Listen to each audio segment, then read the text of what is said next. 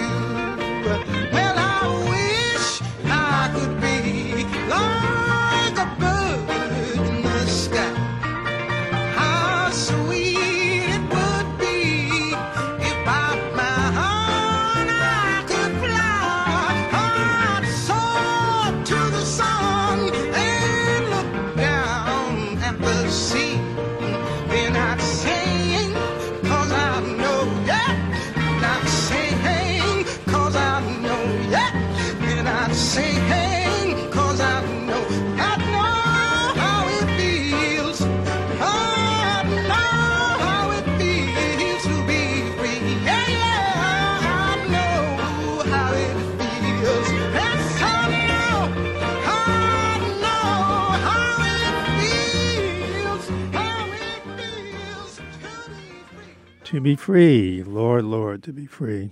Um, last week I mentioned that. Uh, oh, by the way, if you want to get in touch with me, um, communicate anything to me, just go to my website, uh, Feder Files, F E D E R F I L E S dot com, federfiles dot com, and you can get in touch with me that way. Also, you can join my mailing list if you wish to.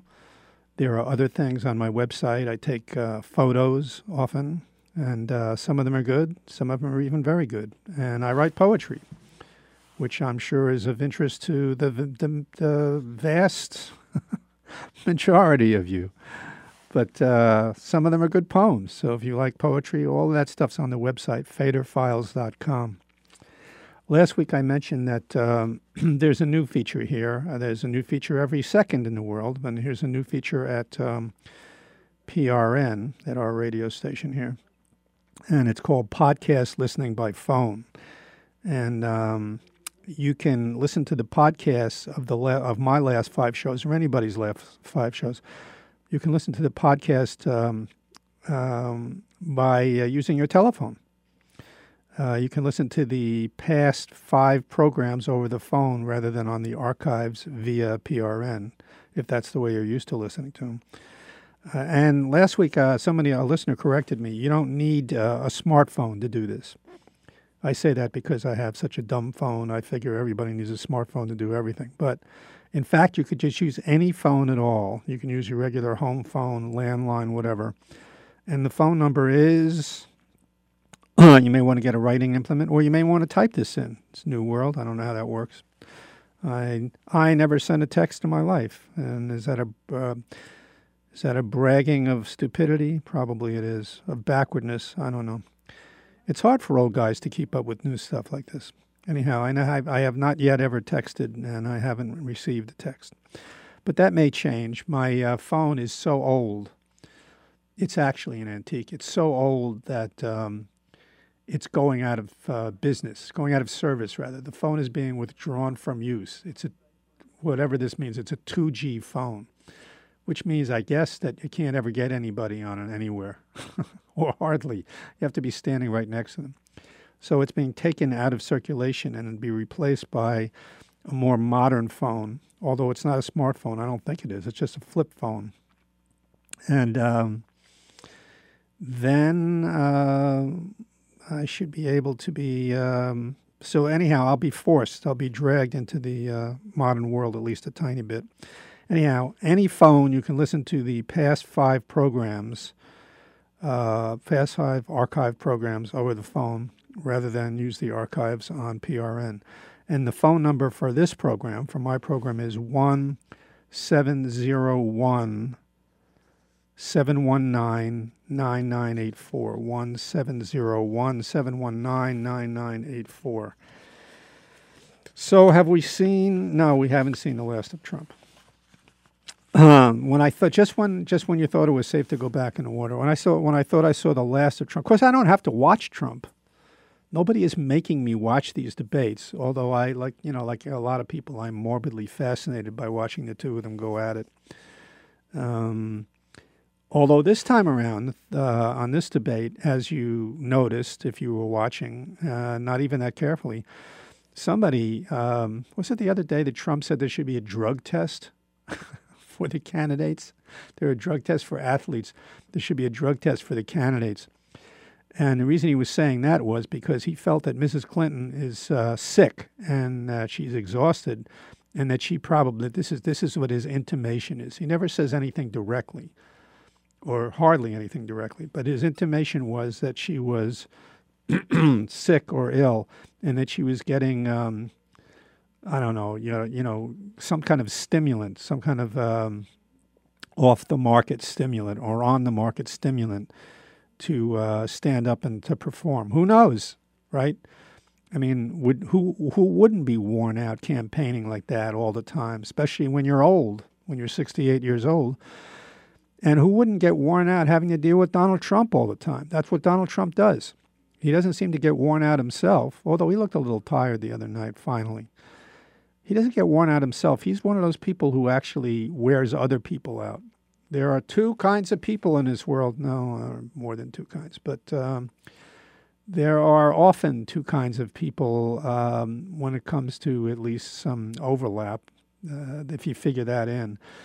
There are people who make trouble for other people or wear other people out, and there are other people who get worn out and have the trouble made for them. and that's very complicated, of course, but uh, we all know people in our lives that are troublesome, that are hard to deal with. People who uh, you never know what you're going to say is going to set off a landmine or something like that. Trump is that kind of guy. He's a kind of a cab driver mentality cab, cab driver personality. He just switches lanes, does whatever he wants, steps on the gas, stops short, whatever he needs to do to get where he's going. And anything that happens around him or behind him, screeching tires, screeching brakes, smashing metal, doesn't make any difference to him. He's uh, a human wrecker, is what he is. Anyhow, he even he looked tired though the other day. So he suggested that uh, Hillary Clinton not, not he wasn't serious, but how serious is he ever? I don't know. He's, he's serious enough, uh, serious like a disease, but he suggested the other night that um, at a campaign rally, I think, before the um, before the, actual debate began.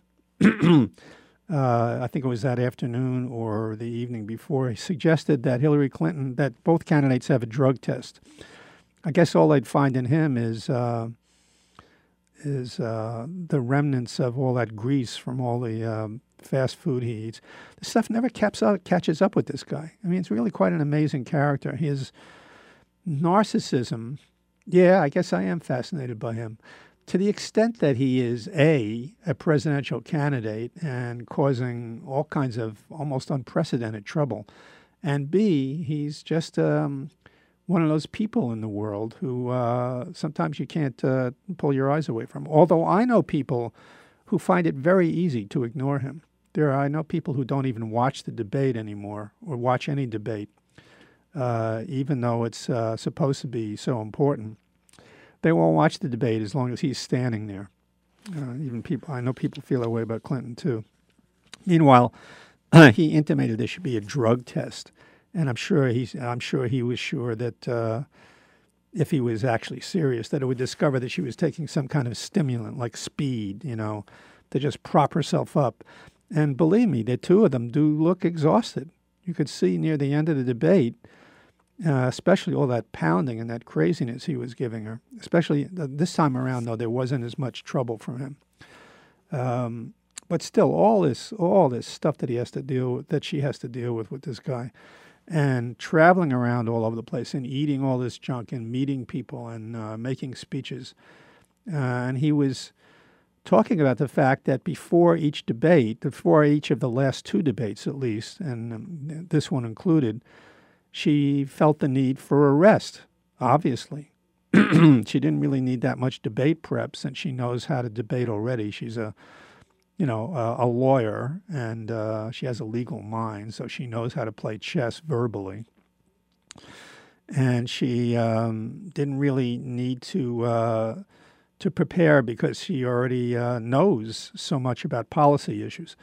But uh, you know, he suggests, but she was obviously resting. And uh, so what? Big deal. I mean, that's not a bad thing, right? Meanwhile, um, he was better this time around. I mean, I think you have to acknowledge if you're watching it that uh, the man interrupted less. He, uh, except at the very end when he said that out of the blue, from out of uh, outer space, comment, "What a nasty woman," or "She's such a nasty woman." oh man again, it's projection. Not that he's projecting that he's a woman, or who the, although who knows what you know what goes on in his uh, strange mind. But the nastiness. I mean, he feels that she wasn't even being nasty at the moment. I mean, she could be nasty, right? But she wasn't even being nasty at the moment. She was just being herself. And um, uh, some people, I guess, think that is nasty. But she was. She wasn't really particularly saying anything about him at the moment she was talking about I don't know what it was. I think Social Security or Medicare or what's called entitlements. Although I don't think of them as entitlements so much as um, rights that were guaranteed because of the money and the hard work we put in, most of us as citizens in this country. I don't like that word entitlement. But she was talking about that. she was talking about Medicare or something like that, and he, um, out of the blue, it's near the end of the debate. I felt he, I think he felt because it was near the end of the debate, something compels him, and it has nothing to do with his intellect or his reason, what there is of it or how it's constructed. I mean, he's not a stupid person. Something compels him near the end of the debate to say something like that. And I think it's uh, a way, it's, it's, it's constructed this way. He has an emotional feeling that uh, why am I why am I going on about Trump? You don't have to listen it's all right. I understand if you're disgusted with him and um, you don't want to listen to anything else about him, but you won't have to listen to him about him. Listen to him about him too long. I don't think he's not going to be around that long. But I can understand if you're sick of hearing about him and if you don't understand my uh, my fascination with him. Uh, although I think it's shared by a lot of other people for the various reasons I've mentioned from time to time. I think he um, instinctively senses when the debate is about to uh, come to an end, when he's about to have his time in front of people, when he's about to have his uh, his public persona, you know, where I mean the man is right in assuming that tens of millions, tens of millions of people are watching him, and he knows that's coming to an end. He can look at the clock, he can look at his watch, he can see that's coming to an end.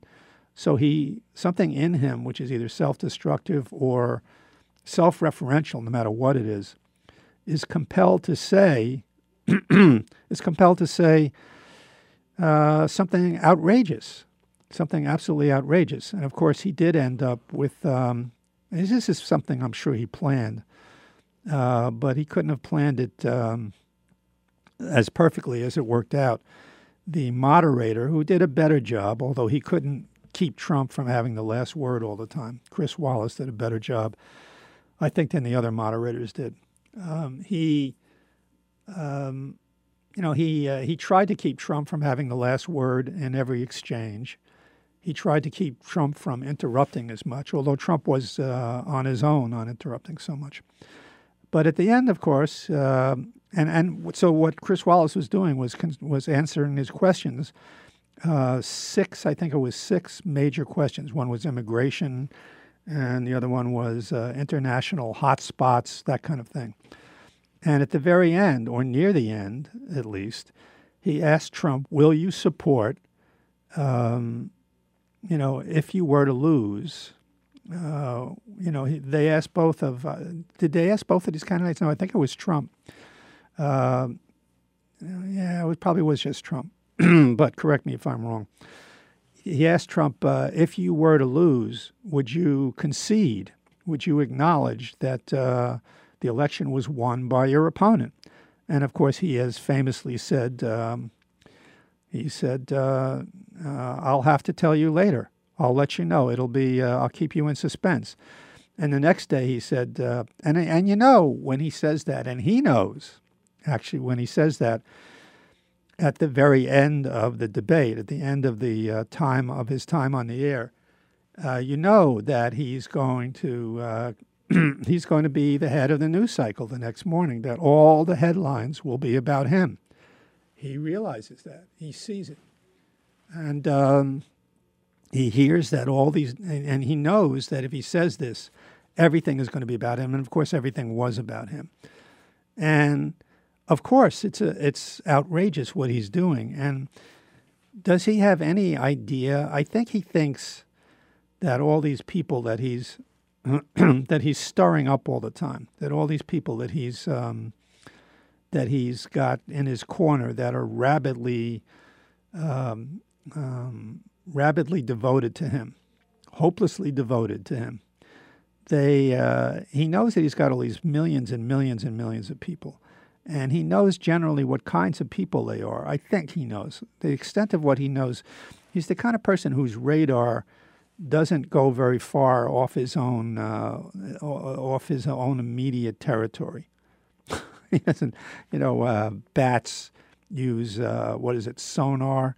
They send a sound out uh, in a dark cave, or they send sounds out when they can't see very well. I don't think bats can see very well. Blind as a bat, right? Blind as a bat. Bats can't see very well at all. So um, also used in reference to uh, major league umpires, blind as a bat. Uh, so they can't see very well. So they use sonar. They send out um, uh, auditory signals. They send out auditory signals, and the signals bounce, ba- bounce back to them. And it's a kind of sonar. Uh, I'm not sure exactly if that's the exact same process, but uh, if they want to know where the side of a cave is, it's dark in there and they're flying, they send out a sound and it bounces off, and they get a they get an idea where the solid surfaces of something, so they can avoid it.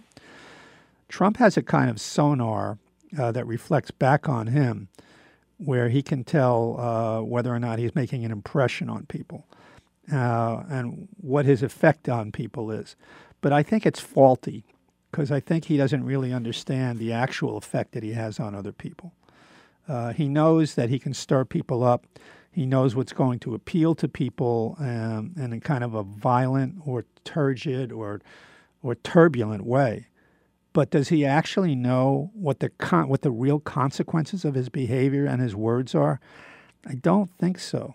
I don't think so. I think that's where he's uh, where his uh, sonar, where his uh, and his radar, where he um, he can tell what's coming in. You know, so I think really what he does is the technique is that he sends out things and waits for a response to see what what he can send out again. And that's how he builds up this kind of persona he has, where he can stir people up in um, in almost kind of a genius way. But what he doesn't have is radar. He can't really tell what other people are feeling or thinking. I think he's uh, extremely deficient in this way and um, maybe even lacking entirely. So, um, so this this is uh, a lot of times what uh, what is happening is he's stirring people up because he knows how to stir people up, but he has no idea what the effect of it is. He has no idea what the effect of it is. And we thought we saw the last of him uh, when uh, when the debate was over, and my wife was saying, "Thank God I never have to look at this guy again."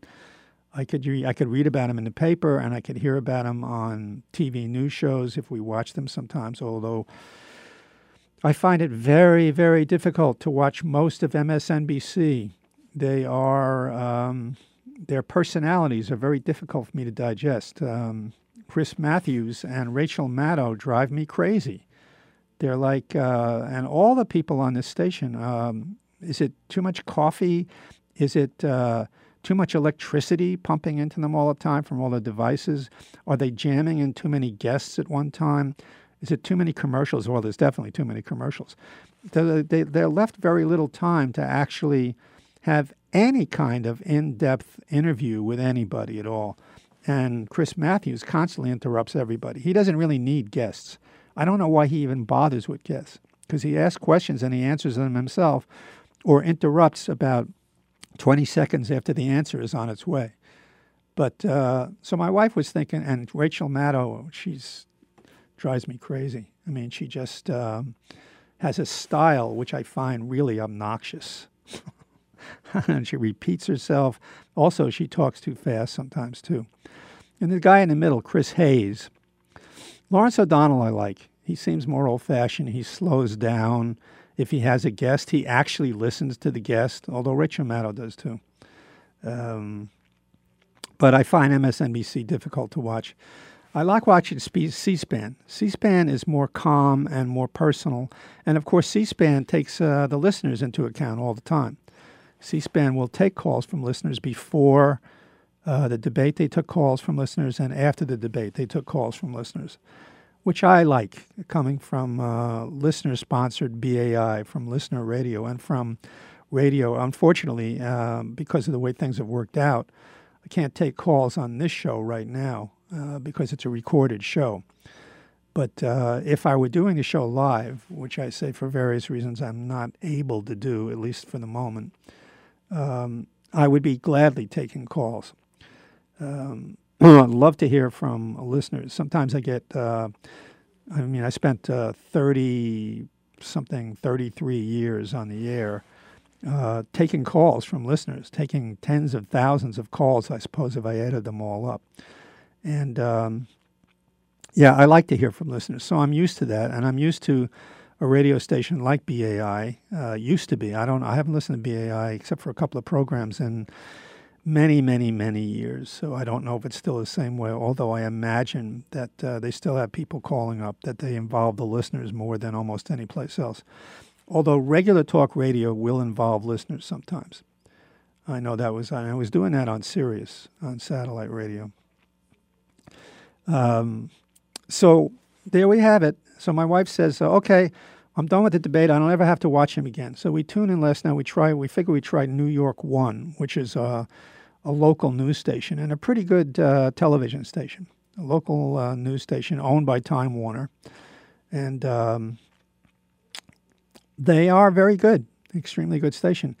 But all of a sudden, there they are presenting the Al Smith dinner, and you know about the Al Smith dinner, right? It was. Um, started in 1945 after uh, uh, governor, famous governor of New York, Al Smith, um, died. And before that, he had been even more famously, I forget, it was I think it was 1928, 19, 1924 1928.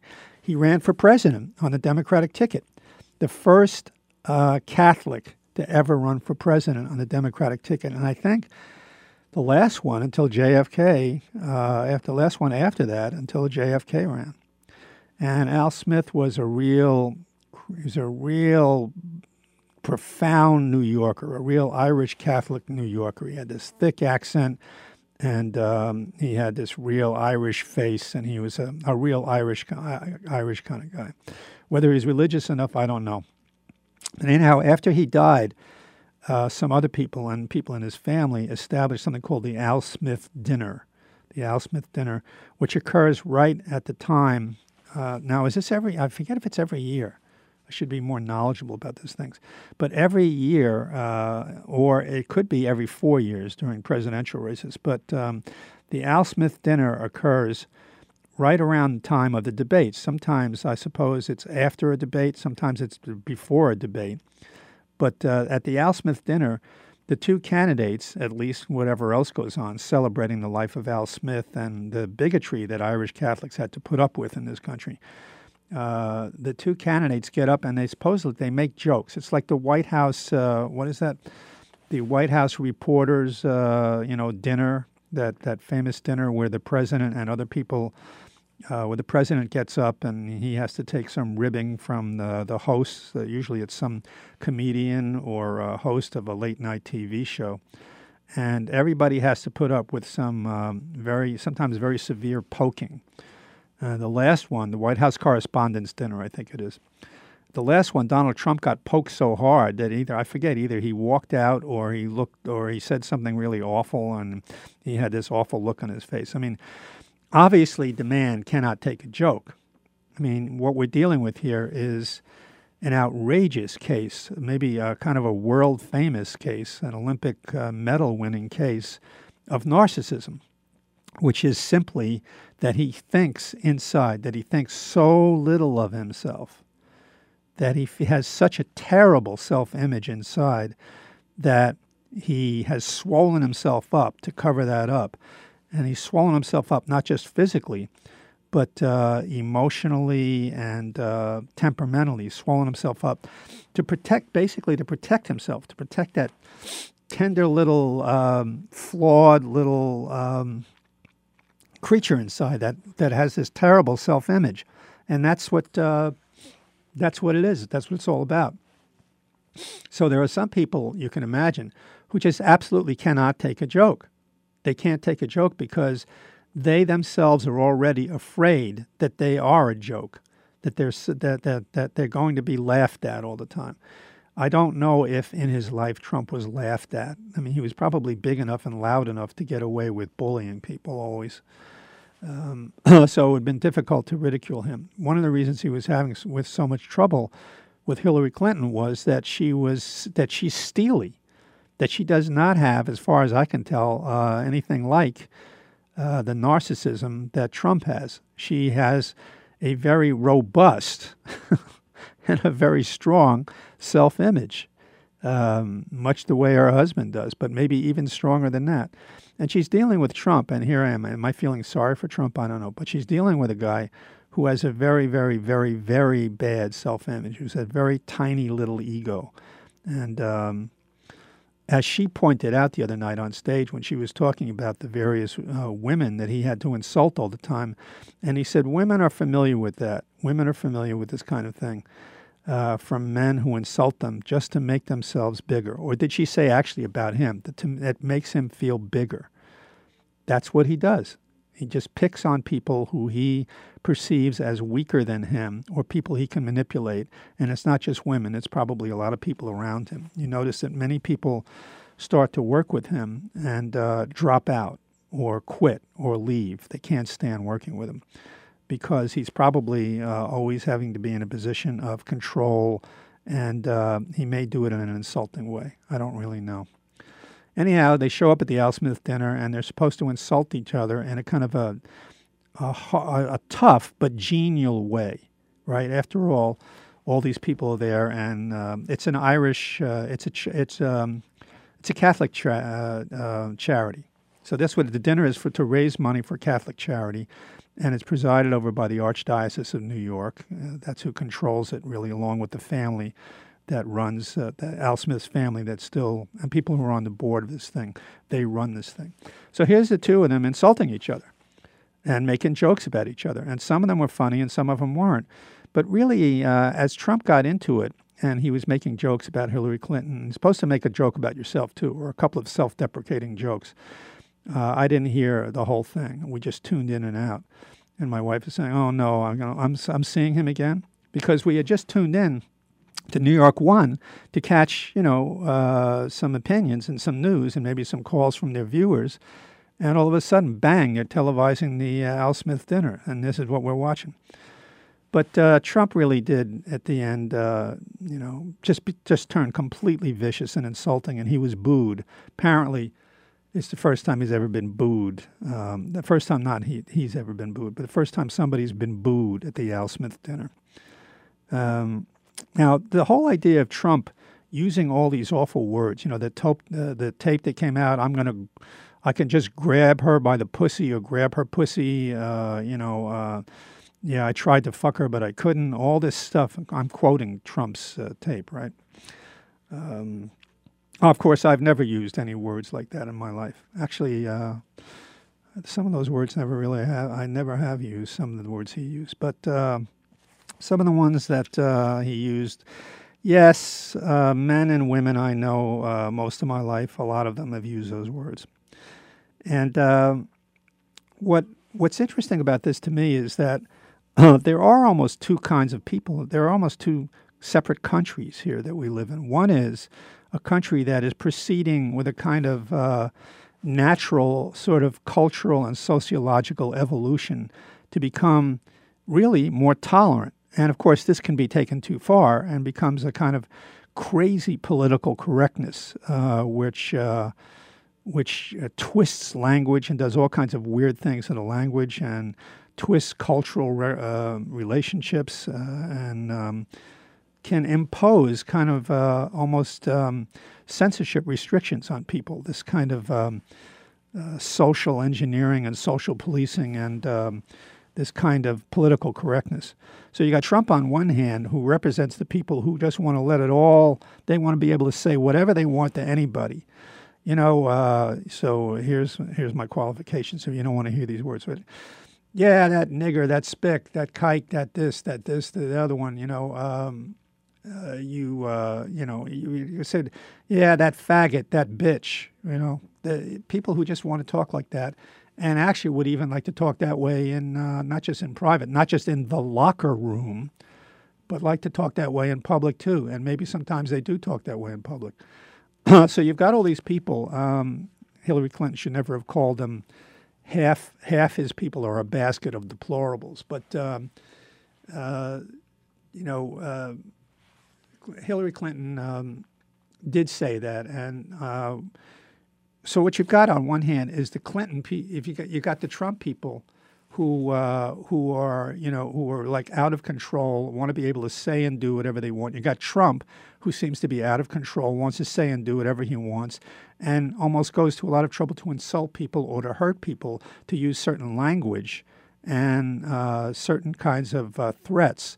That in another part of the country, in another part of our whole evolving society, especially on college campuses, people are going in the other in the other direction, and that's something I wanted to talk about coming up.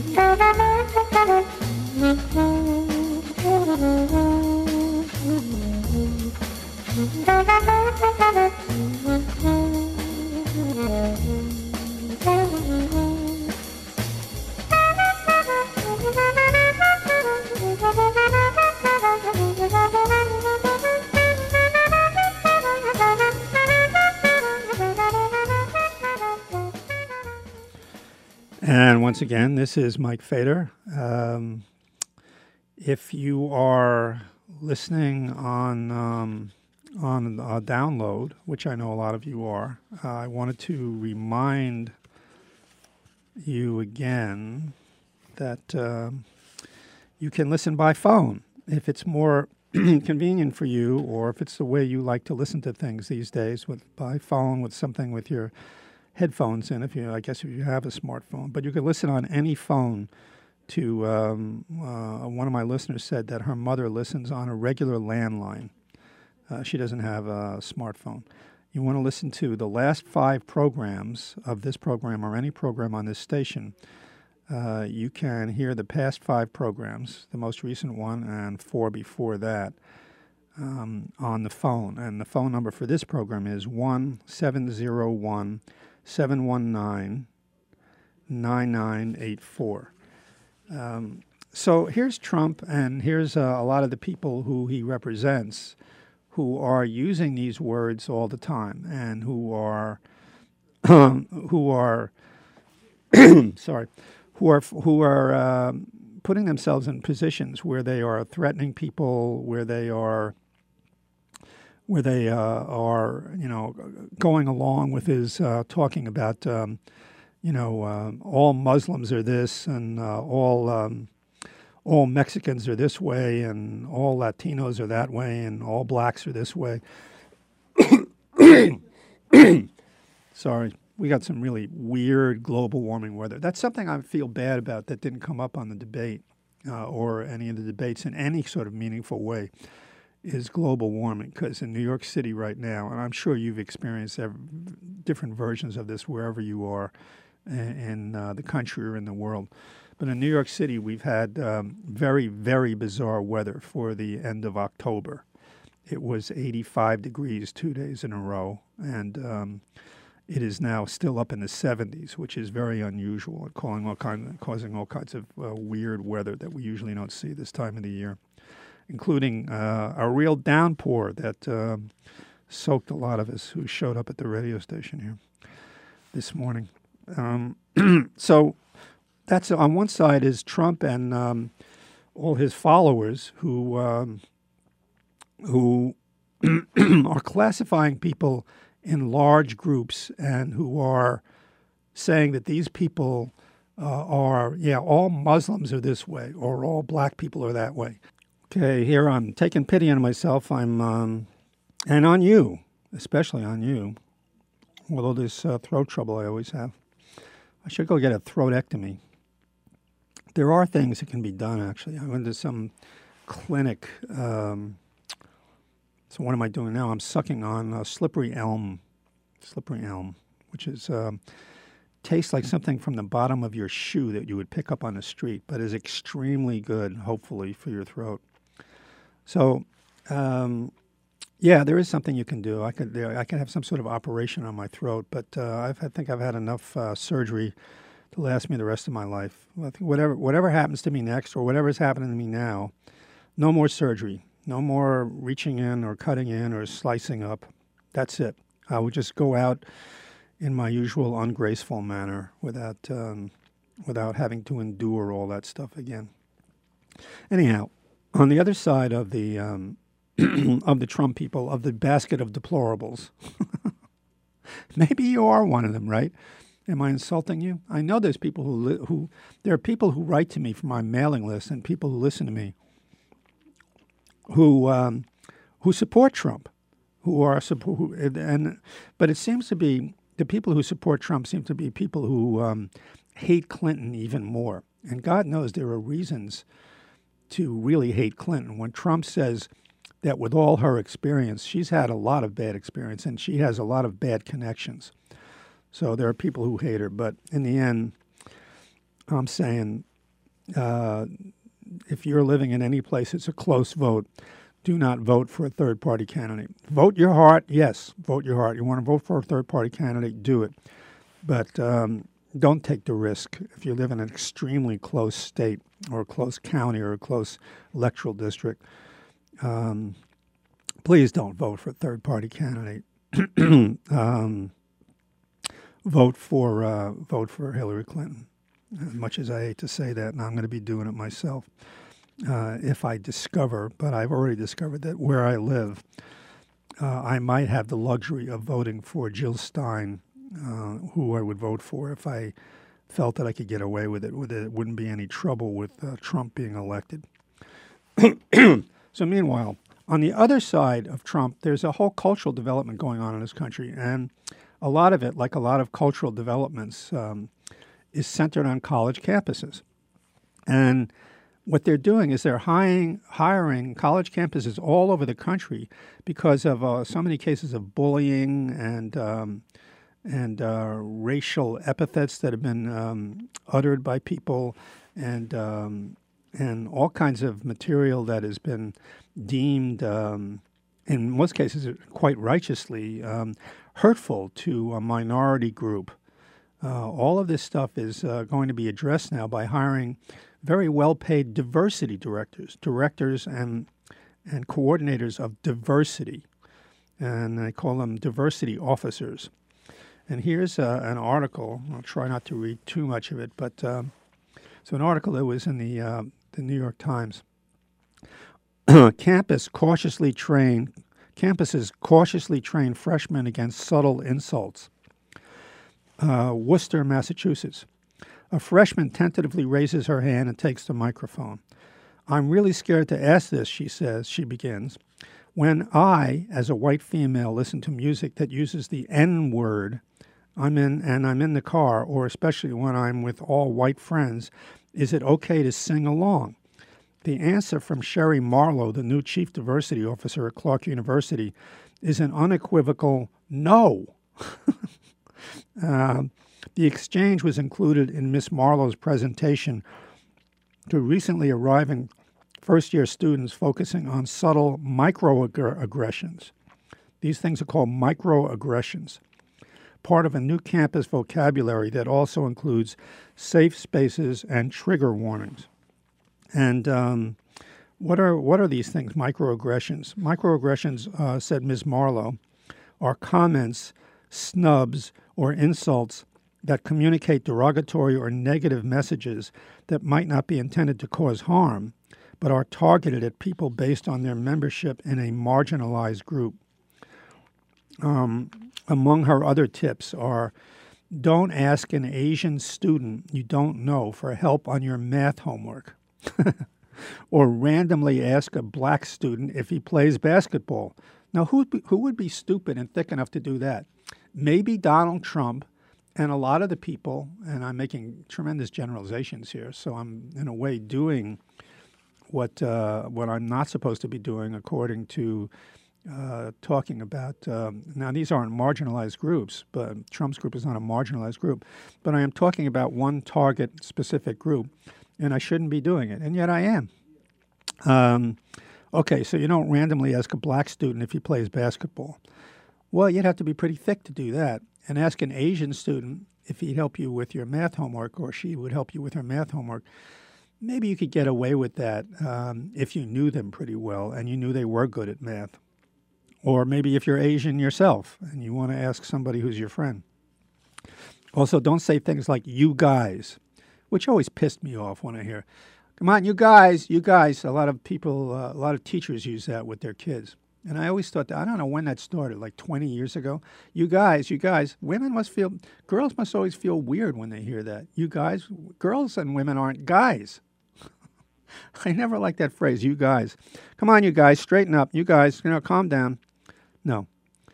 How about just people? Or, come on, kids, calm down. Kids, they are kids, right? You don't say you guys, it could be interpreted as leaving out women.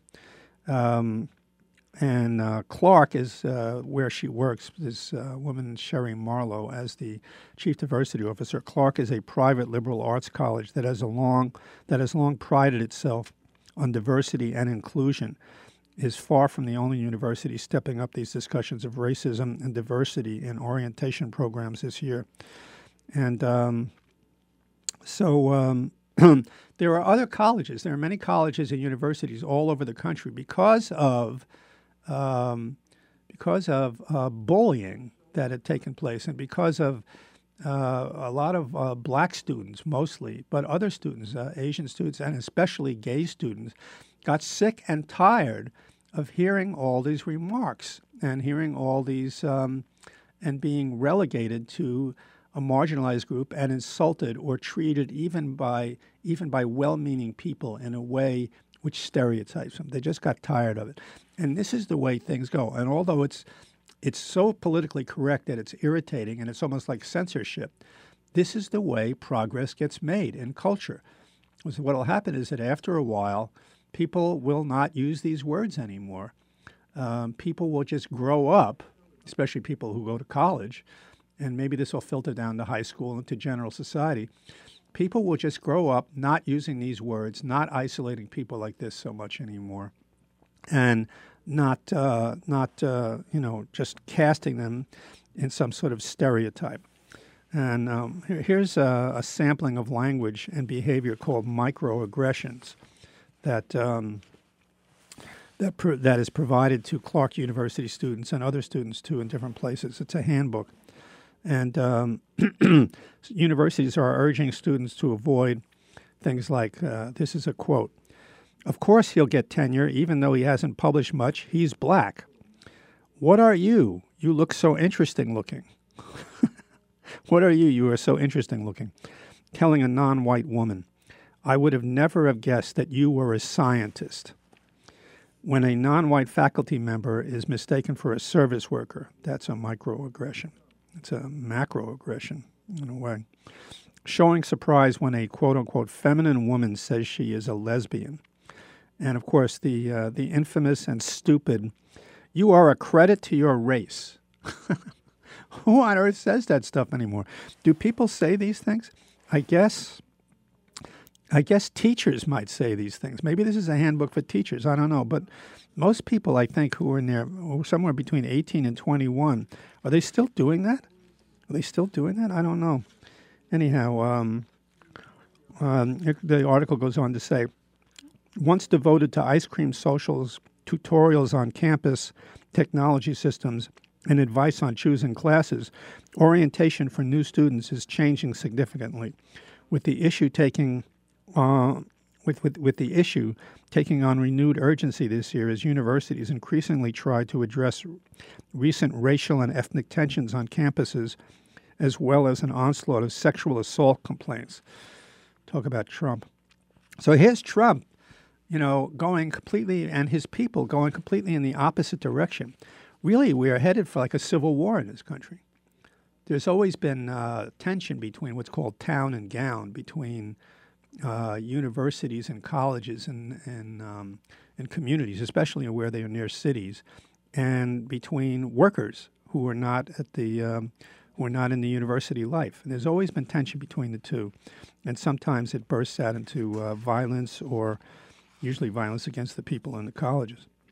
But um, uh, apparently, it's still going on, and so these colleges had to develop all this um, develop all this diversity training. Um, let's see. In addition to diversity sessions, many campuses think of Trump and think of what the stuff is uh, that he's portraying as no big deal, as locker room talk, as uh, if in fact he did all this behavior, and a lot of women think he did, that it's no big deal. That's no problem at all. In addition to diversity sessions, many campuses train students on exactly what constitutes sexual consent, as well as how to intervene when they see fellow students drinking excessively or poised to engage in non consensual sexual behavior. Fresh on the minds of university, I'll skip ahead a little bit. Fresh on the minds of university officials are last year's highly publicized episodes involving racist taunts at the University of Missouri.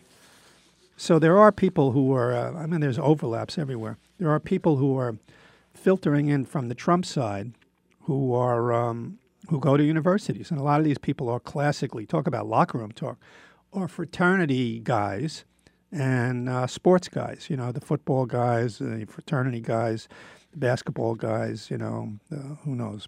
Um, uh, the stuff that happened in the University of Missouri was uh, apparently very, um, very um, um, severe, and it led to a precipitous decline in enrollment there this fall, that is 2016.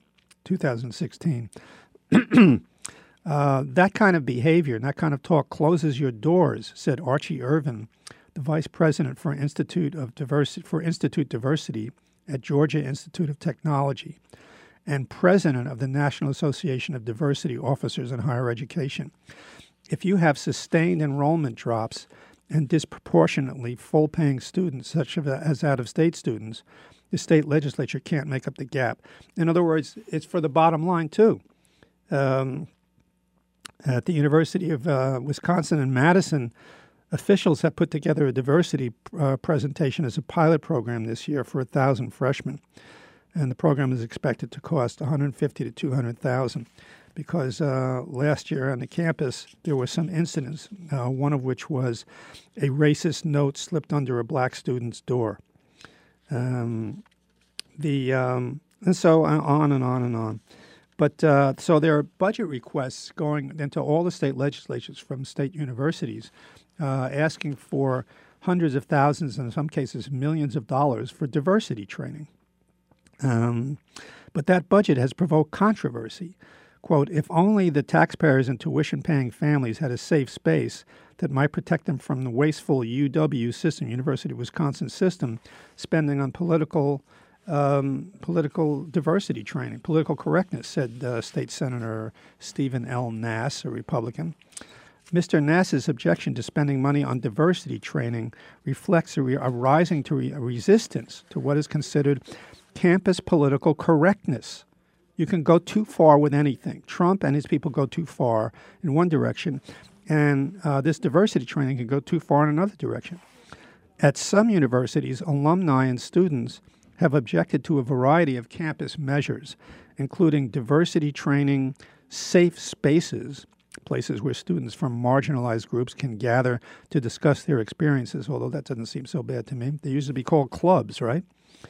The gay club, the Democratic club, um, you know, the, um, the, fraternities have their own tables in the cafeteria, and um, why not uh, have, a, you know, a, a, a, gay house, a gay club? I don't understand. A, a gay table. What's the problem with that?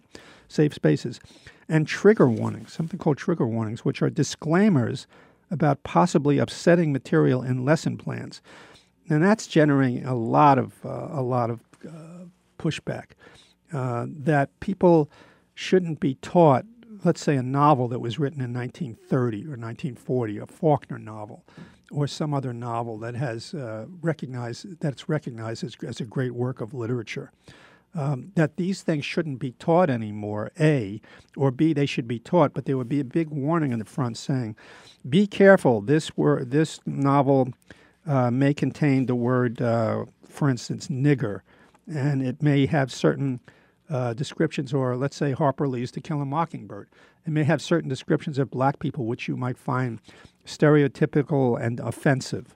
And uh, if you feel this will be offending to you, and so there's a lot of books that can't be taught. So this is turning out to be a kind of censorship. Uh, there's a backlash. The backlash was exemplified recently in a widely publicized letter sent to new freshmen at the University of Chicago by the Dean of Students, John Ellison. He warned that the university did not support so called trigger warnings. We do not cancel invited speakers because their topics might prove controversial and we do not condone the creation of intellectual safe spaces where individuals can retreat from ideas and perspectives at odds with their own. In other words, if you don't like it, you just have to deal with it. You just have to deal with it. And um, in terms of what's being taught, and uh, the university will not disinvite people speaking who other students feel are insulting to them as uh, like for instance there's a whole thing on campuses that a lot of palestinian students and palestinian people who are sympathetic to palestinian students in palestine uh, try to disinvite or try to cancel the budget for inviting um, speakers who may be pro-israel. And uh, there have been some violence around this too. Um, and uh, there's all kinds of other things in this article, but basically, there's an overreaction in the other direction, where on one side you get Trump and his Neanderthals, uh, led by the head Neanderthal, Trump himself, and the other side you get uh, there's so much political correctness that uh, intellectual, you know, intellectual curiosity and maybe creativity are being stifled. And not only that, and this walks a very fine line, the ability uh, to decide that uh, you can stand up to bullying and uh, you can defeat bullying without being overprotected by the administration. Uh, one last thing she talked about, and I've had some experience with this, is uh, she was talking about um, racism. And she was somebody, some student asked her about reverse racism, where they're uh, in a situation where uh, blacks are saying racist things about white or treating uh, whites in a threatening, racist way. And she said, as far as she's concerned, and Ms. Marlowe is black, she said that there is no such thing as reverse racism, that you have to be in a minority or marginalized group to uh, to be uh, to be um, you know if you have to be in a marginalized or or uh, a minority group to be treated uh, in a racist way. If you're in a majority group, i.e., white people, in any situation, if you're in the major- majority group in the country, you can't be treated in a racist manner. I know better. I know better. When I worked at BAI radio in New York City, white people were treated in a racist manner. There was racism, vicious racism, some of it violent racism, sometimes threats, and sometimes actual physical violent racism at WBAI in New York against white people. And uh, what simply explains that is that the administration of the station had become about 90% black. The people who were in charge of the station were black and they were very aggressive uh, at one point, anyhow. And um, I have no idea what things are like in the last 10, 12 years. I can't speak to that. But when I was there, and in fact, one of the reasons I left was an overwhelming anti Semitism by black people who ran BAI, and also a constant white racism by people who, uh, who ran BAI. And it was disgusting. They managed to push people off the air. Um, uh, I don't know, like I say, I don't know if it still goes on. I hope it doesn't.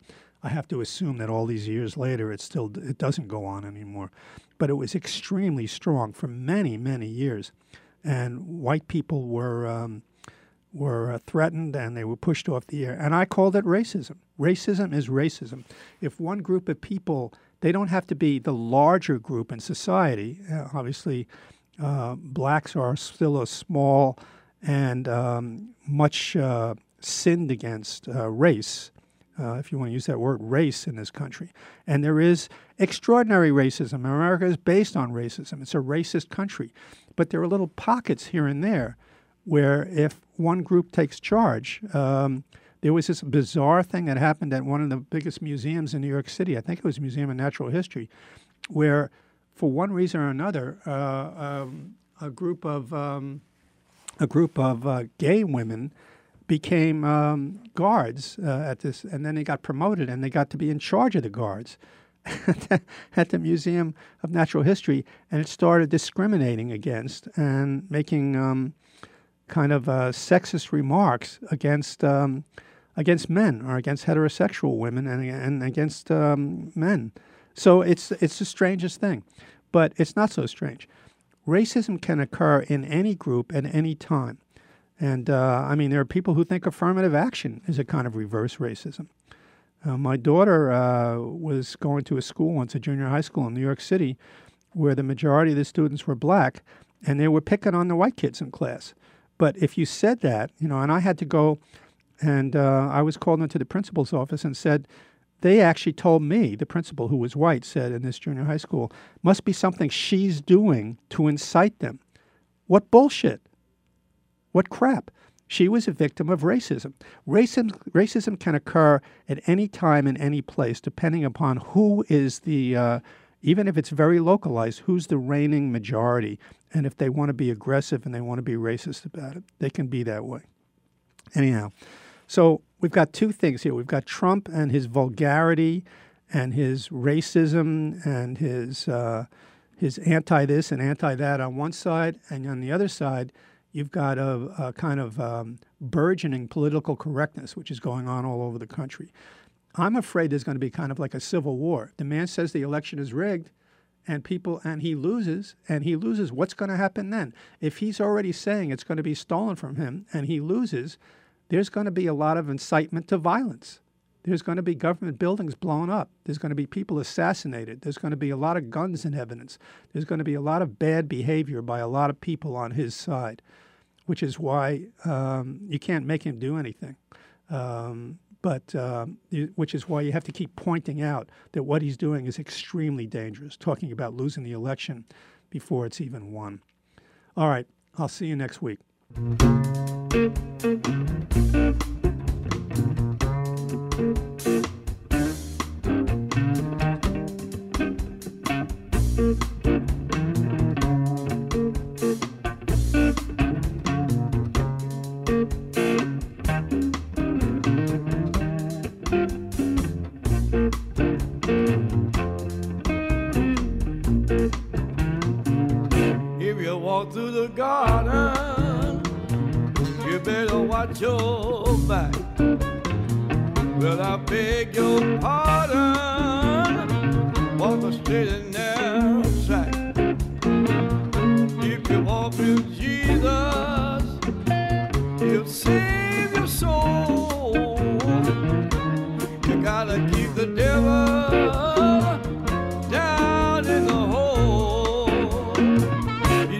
Fire